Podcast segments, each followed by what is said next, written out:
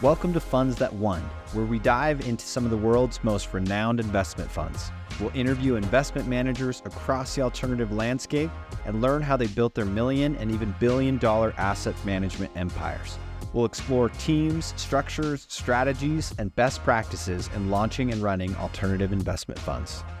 First, tell me a little bit about your hedge fund. Okay. What do you guys do? Uh, so what we do is we um, trade power and electricity in uh, in North America. Um, mainly, even though we're we're headquartered in Calgary, uh, we trade mainly in in the United States. It has a a really good. Um, uh, I mean, the U.S. has been a great opportunity for for people who are very entrepreneurial. We started with about seven or eight, you know, shareholders, and we um, you know pooled some money I literally remortgaged our, our house at that time with my. Um, How long so ago was this? this was in 2011, and I'll kind of go back a little bit on that. Is that at that time it was you know my my ex husband and at that time we were separated. He wanted to start a hedge fund uh, to trade power and electricity. He'd been trading for for about seven or eight years at that point. He says to me, he's like, you know what, I want to do this at this time. Um, will you be okay if we remortgage our house and I take all of that and invest with a couple of the other people and do this? I'm a single mom about to be divorced, Wow. and I could take my half of the money and just go, you know what, you do you. You know, we're, we're separating our lives anyways. But instead, I'm like, okay, let's take this risk together. And if it works, great. If it doesn't, you know, I have a, a mortgage for another like, you know, 10, 15 years. It's okay. And uh, so now, fast forward to 2023, we have um, about 50 employees in in Calgary, uh, another about 10, 12 in Houston, and we just opened a uh, an office in in Europe. Wow. So now we are getting into the European market. Um, And how much are you guys managing? we started off with, let's see, like seven or eight shareholders who are also still employees of the company. We have, we started off with like one, 1.1 million, and now we are assets under management over 300 million. And that's with taking out a lot of um, equity. I mean, like a lot of dividends over the years, So do you do annual distributions then?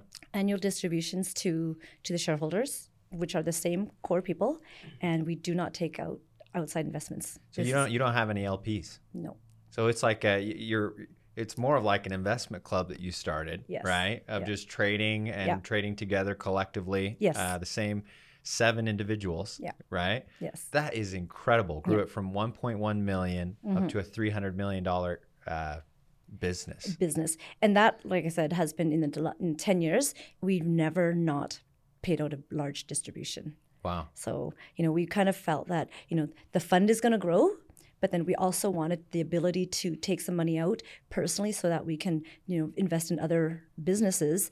Um, and so everybody in our in our group have businesses outside of the of the core business as well.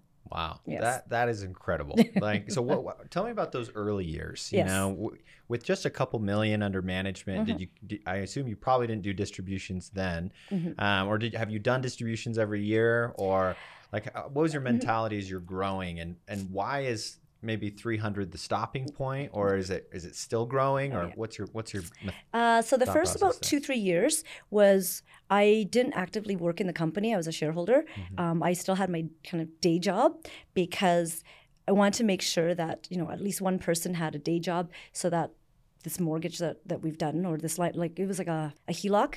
oh yeah There was you know we have to pay it every month. So I had a day job in in order to help help support that in case anything happened with uh, with this investment. And it was a situation where there was like you know one or two traders um, you know and then everybody else was more mostly three or four traders and everybody else was more like support staff. And every single trade was a do or die trade. It's like you know what? This trade can keep us alive for another day week month or it could sink the entire operation and when you're thinking of a small hedge fund what happens is that uh, we're small little fish in a huge pond, even at a pond at that time, right? And then you're also competing with the guys that are like, you know, ocean size, you know, the big banks, the really big hedge funds.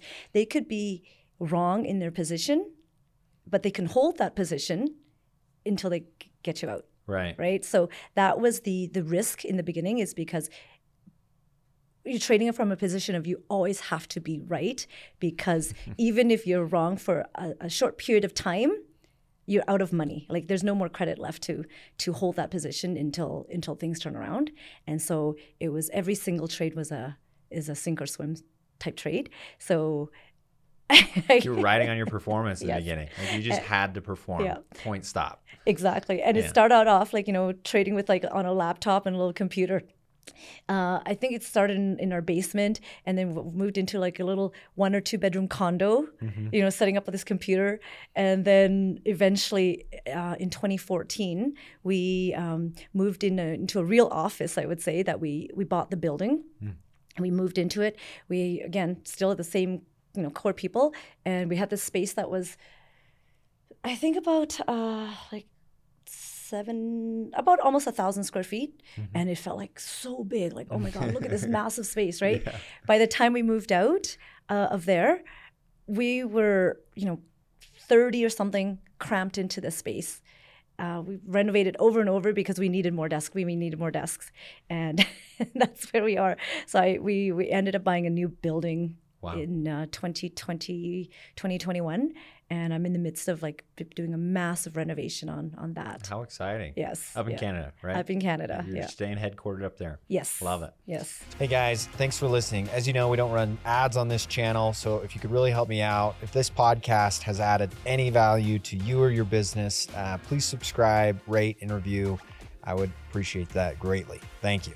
So, okay, talk to me about this electricity market just mm-hmm. for a minute. Yes. Um, I mean, how big is the you know futures market, the mm-hmm the, the contracts like explain it from soup to nuts if you would um, so with the uh, with the electricity market you can trade hour by hour you can trade out a day a week a month a year obviously as it goes out further um, there's more risks to be uh, taken and there's a lot more credit that needs to be posted in order to to trade those larger contracts so in the beginning we just traded you know uh, settlements that were the next day you know, just really short um, um, settlements. And the electricity market is actually massive. It's you know hundreds of billions of dollars in in in um, in trading. Um, we don't own any, own any physical assets, so we don't own a power generation or anything like that. But a lot of the um, the bigger companies they own you know these these um, generations, so they can take that electricity and sell it into the grid or trade around that. Um, wow. So and so are your end buyers like municipalities primarily or states or no? So for example, so California would be would be a uh, the CAISO, which would be um, uh, an ISO, which is an, is called an independent uh, systems operator. Mm-hmm. So they are mainly there to make sure that the demand uh, is met by by the supply. Um, so they basically balance the the um, the electricity grid. So for us as as a hedge fund, what we can do is we can purchase um, power and electricity from outside and flow it into there. So there's two types of trading: physical assets and financials. So the physical would be I would buy say from Nevada. Uh, I would set up a contract with you know one of the generation plants there, um, purchase it at an X price and whatever California is trading at, we would purchase the the contract to um, you know at this price here, mm-hmm. buy the transmission rights in order to flow into California and sell it in in that market. Uh, because we don't have um, any generation, we have to rely on all these contracts all along the way. Gotcha. And so what happens is if any part of it gets cut as we're trying to flow that market, uh, flow that power, you know, we can number one get in trouble. Number two, we're not uh, fulfilling the contract that we've um, that we've uh, agreed on. Yeah. What's the liquidity like in that market?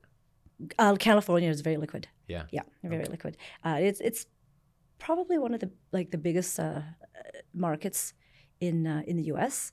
Uh, so California is one market. Uh, Houston, which is the ERCOT market, is another one.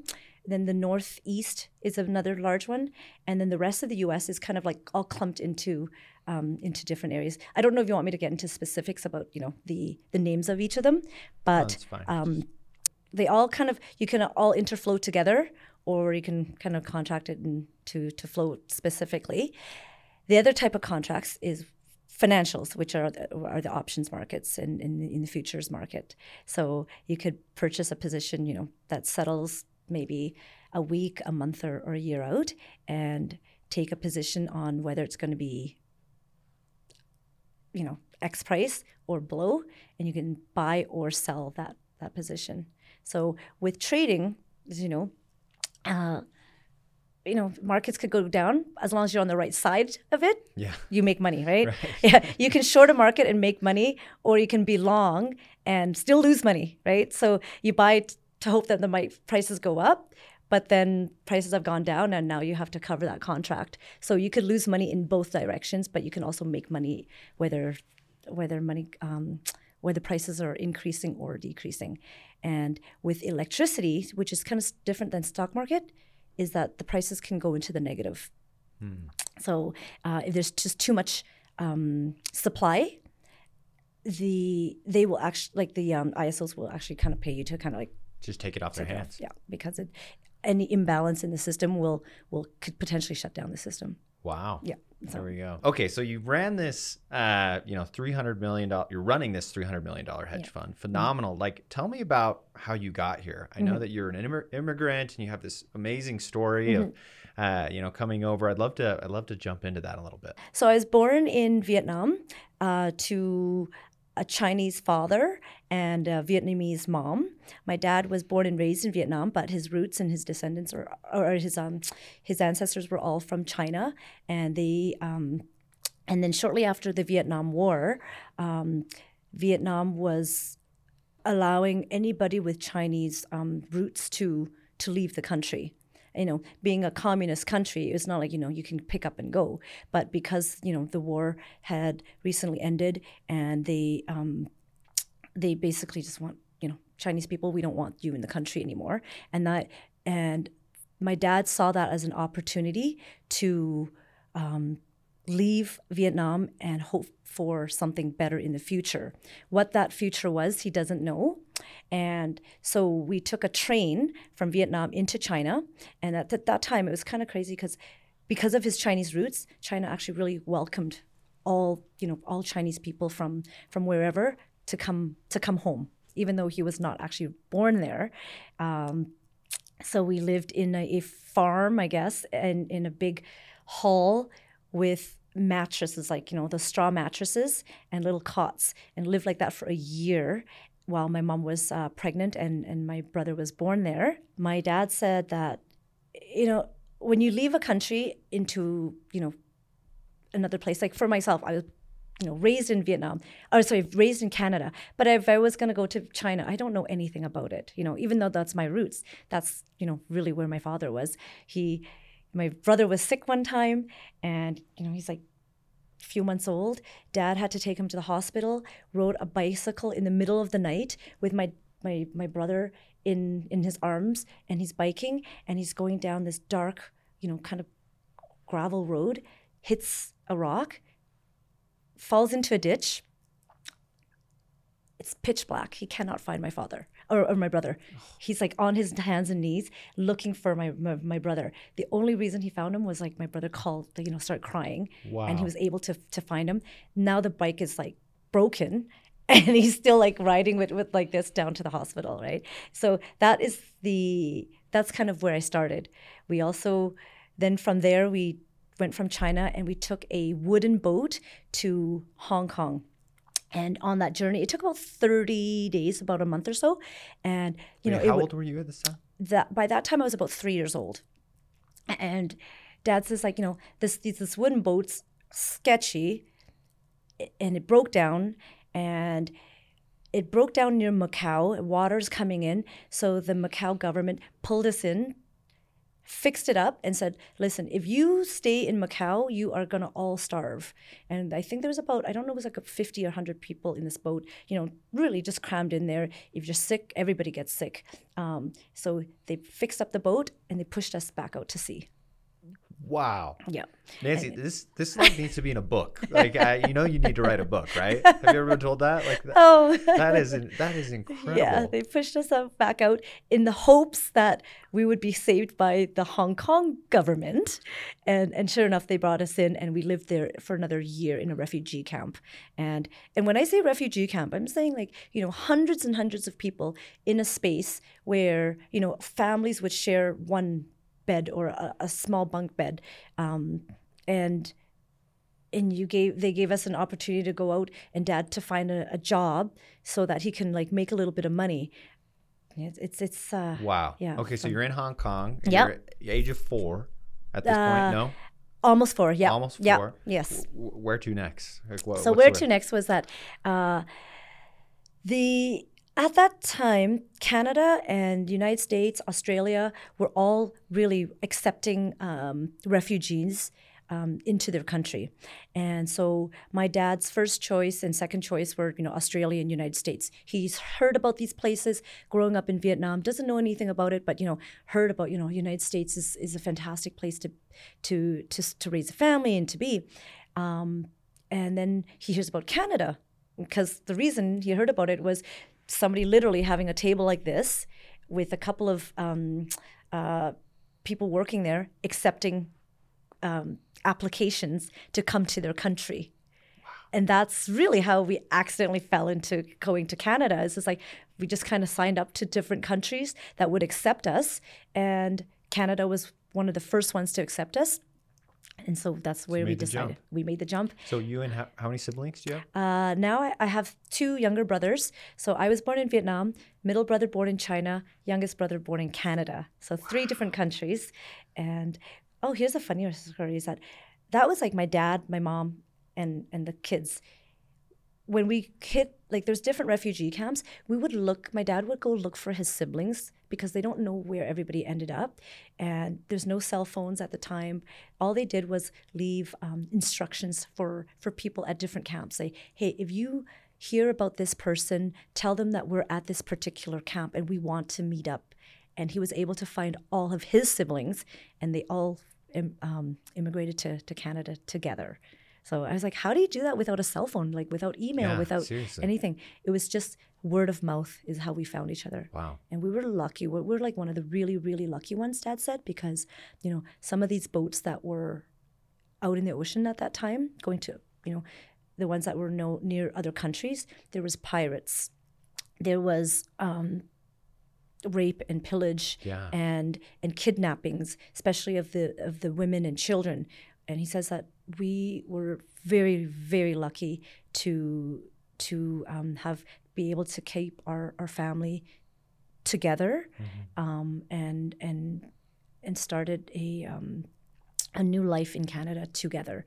There was you know other stories about people losing each other in the sense that my dad has knows a, a friend who they were all at the same refugee camp together. Something happened. They lost the grandfather. Oh, You know, like, and they, they can't find him. Like, literally, couldn't find a person just Wow. from from you know the shuffle of this and that, and and they've lost somebody that never knew what happened to him. Right. So we're I, I'm genuinely one of the luckiest people. I and I, I hold I um I thank my my family for that. What I have today is all because of the risk that they've taken, and I will forever um, try to repay my parents for the life that I have. Otherwise, I, I don't know where I would be and what I would be doing. And because of that, my children's future is is so much better because of all the risk that was that was taken. Yeah, Yeah. So Wow. Yeah. Okay, Nancy, that's an incredible story. thank you. Hey guys, so if you want to learn more about investment funds, uh, how they work, how they're structured, if you want to become a fund manager, how I became a fund manager, visit our YouTube channel for more free value. The link is in the show notes. Thank you. So, as you know, an immigrant, a woman running a hedge fund right now, Mhm. like what do you have to say? You know, just being candid, that's not very common, Yes. right? like it's not very common in this industry. Yeah. So, you know, what do you have to say about that? What what do you take from that? How do you Mhm. think about that uh, in your life? You know, I, I work in an industry that is very di- male dominated. Yeah. Um, for the first, even up until say 2020, Yeah. I was the only female in my whole firm. Wow. Right. I'm one of the partners there, um, and I have some incredibly, incredibly smart partners with that that uh, that are are the brains behind this. But I bring a different perspective in that I bring a female touch to to everything.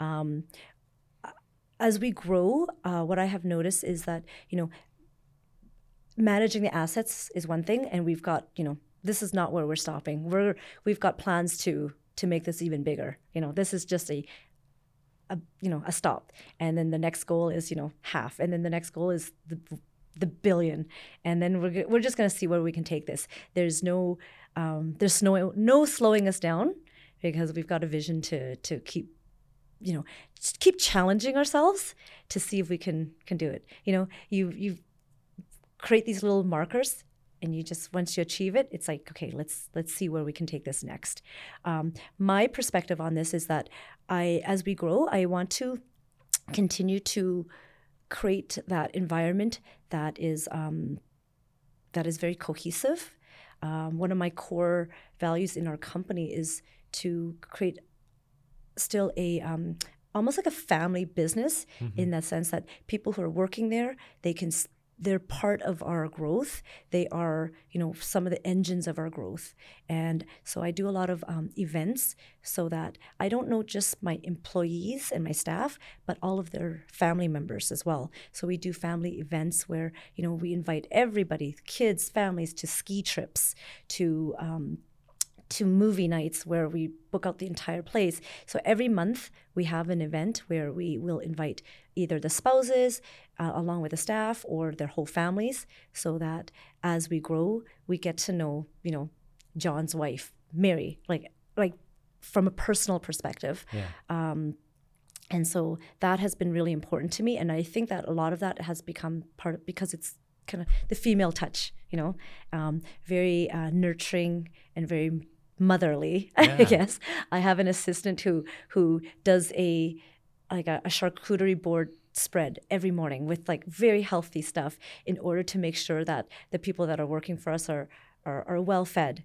We are going to have a So um, what's what's driving you? What, what's driving you and your partners right now? What is the driving us? Um, you know, I, I I would say ambition is is I think it's the challenge. It's like we we are all ambitious because we're entrepreneurs, you know, Yeah. by nature. But it's more like, you know, create a challenge for self ourselves and we're like, can we do this? You know, can we? It's like let's let's just go and growth and, yeah, growth for growth's sake. growth for growth's sake. And now it's also because we have all these people who are working with us and for us that that they are their family and their legacy is dependent on the our success, Yeah. right? So some of our traders, like they're all doing extremely well because of of um, the structure that we've set up for them. So um, I'll, I'll speak a little bit about how we pay them.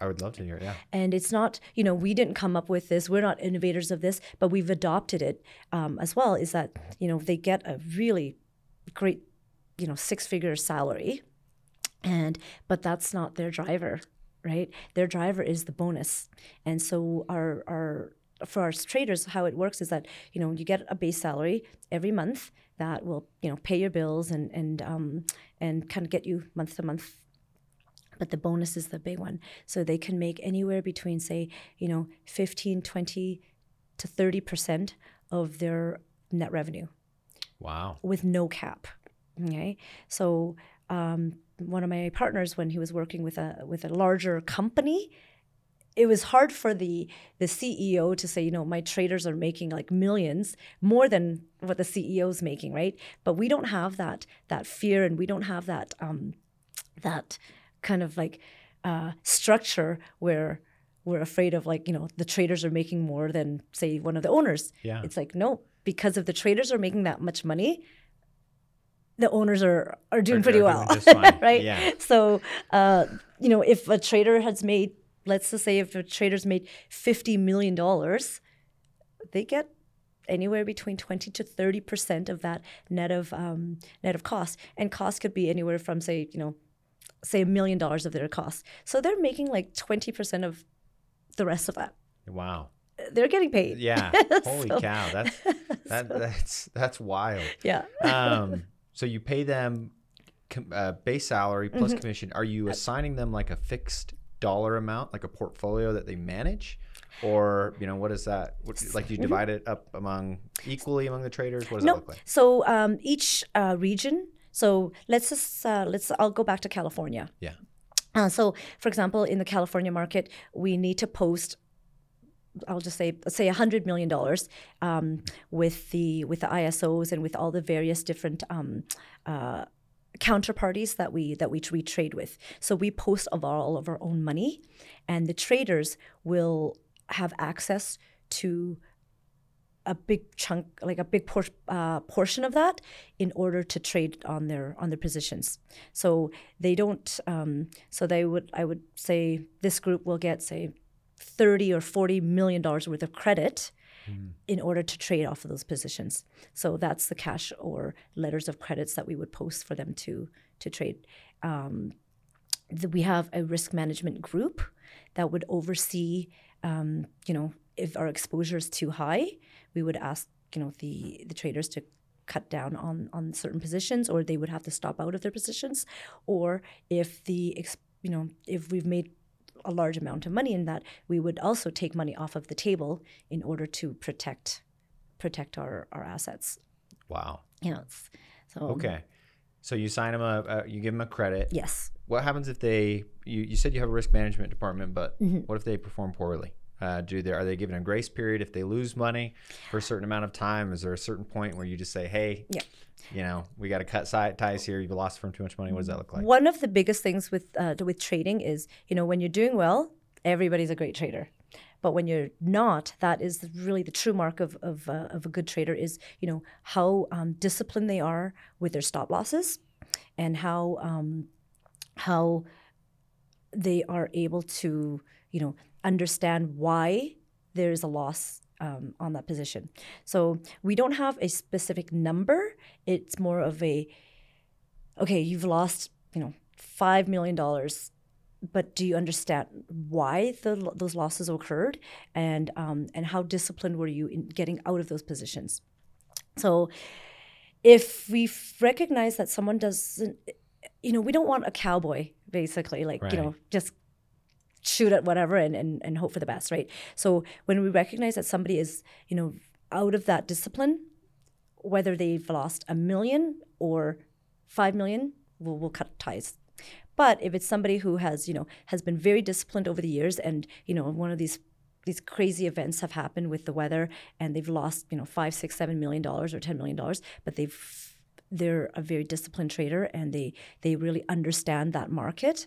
Um, we won't uh, we won't let them go just yet. Yeah, yeah. But in the end, it is it's a numbers game. So you know, you lose money, you you will you will be um, watched a little bit more closely. Right. But we don't have like a specific number. It's more of a you know how the, your trading style that uh, that really matters. Yeah, Yeah, so- absolutely. Well, uh, what an incredible journey you guys have had. like, uh, I love this story. It's Thank you. it's phenomenal. Hey, I just wanted to throw this in here. So, a lot of people don't know, but uh, you can actually take a free course on funds today. Uh, we have uh, over 100 videos on investment funds doing deals and raising capital and how this industry works. Uh, the link is in our bio. It's, it's absolutely free, and I think you guys are going to love it. So, if you're interested in this space, I definitely recommend taking a look. Thanks.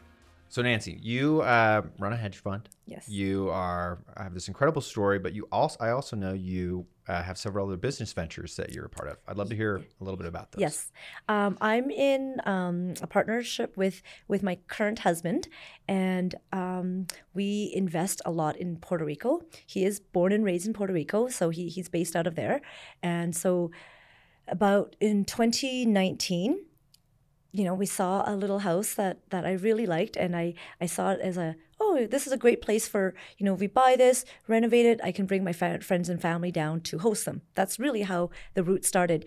Um, now, fast forward about five, six years, we've got hotel, like boutique hotels that we're developing.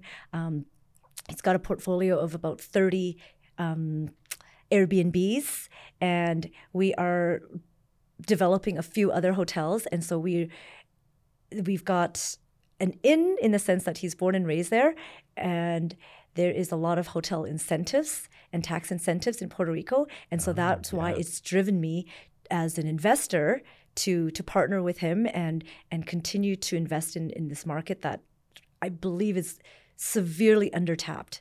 Um, the government has been so supportive in in these tax incentives and and really I feel like we found a, a diamond in the rough here. Um, what advice do you have for somebody who's maybe just starting out in industry, Mm-hmm. who's getting going? Uh, you know, what are your thoughts? My thoughts are I am a genuine believer in and investing in yourself, taking a risk on yourself, and um, and the more you um, genuinely believe in your skill sets, then you will attract the type of people that will believe in that vision with you to grow. We um, one of the our, our talents really is to be able to bring in people who who can share in that vision with us, right? Um, and and it all comes down to, you know what? Take a risk on yourself.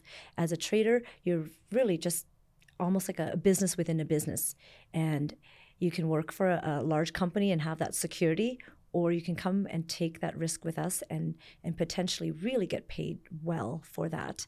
Um, but the biggest one is, you know, just believe in yourself.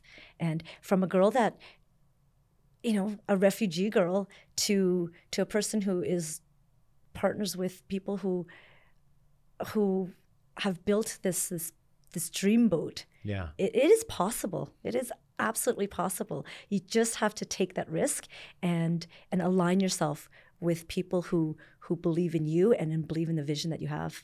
Wow. So That is that is great. I mean, and putting it all, you know, I mean, you put it on the line, right? Yes. You put Yeah. taking out that HELOC. was, you know, that's that's that's Yeah. you're taking steps. Yeah. You're putting your money where your mouth is. yeah. Uh, any? What about habits that you have, Mm-hmm. uh, either in your business or in your personal life, that you feel like have really attributed to your success? Uh, gratitude. Yeah, that is such a simple word, but it takes us, takes people um, very, like, just takes people far. Uh, gratitude from everybody who, you know, the person who made my coffee this morning. I'm like, thank you so much. Like, and and it's genuine gratitude. It's not fake. I, I'm grateful that you know they gave me a free cup of coffee. I was like, oh my gosh, like, thank you. Like, I really appreciate it. To the person who who comes and and unplugs our toilet in in our firm in our company it's like oh my gosh like you know you saved us because you know without you like Yeah. even this engine cannot run with without as simple as a flushable toilet Yeah. so all along the way i have been just so grateful to to the people who have supported me and to have um to have helped build this this company with me um uh, you know, from our cleaning service to to the traders to to um, the people that work at the banks and everybody along the way has been a, a contributor to our success, and I am always um, grateful for that.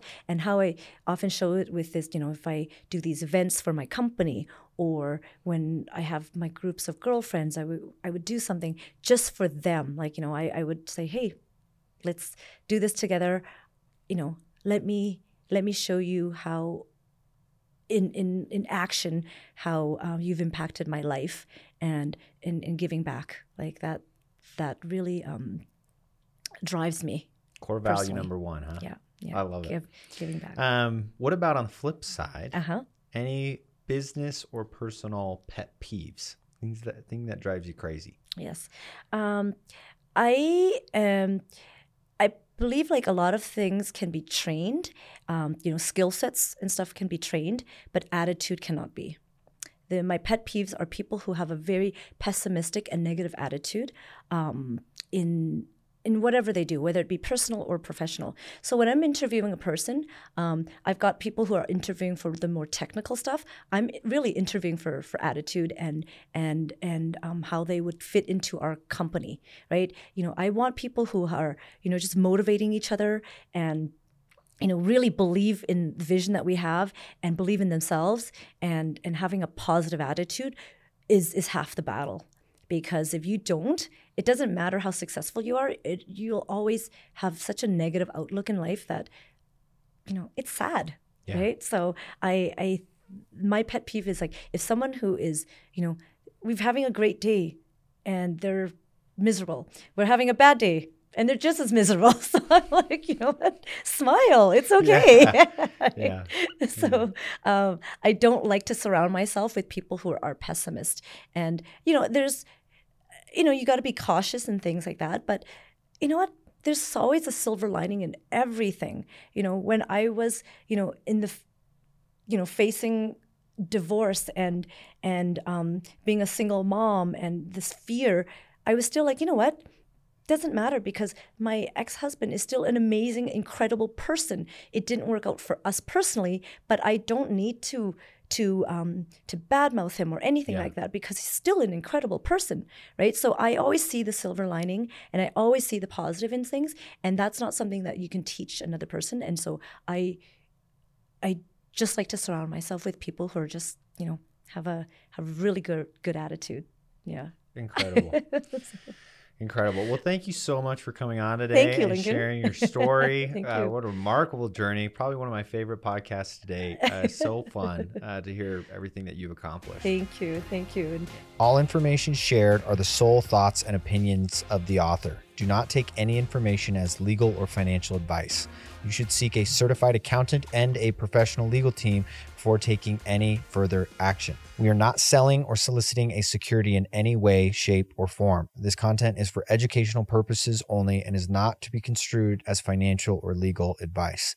Clients of Fund Launch or Black Card Capital Partners may maintain positions in securities discussed on this podcast.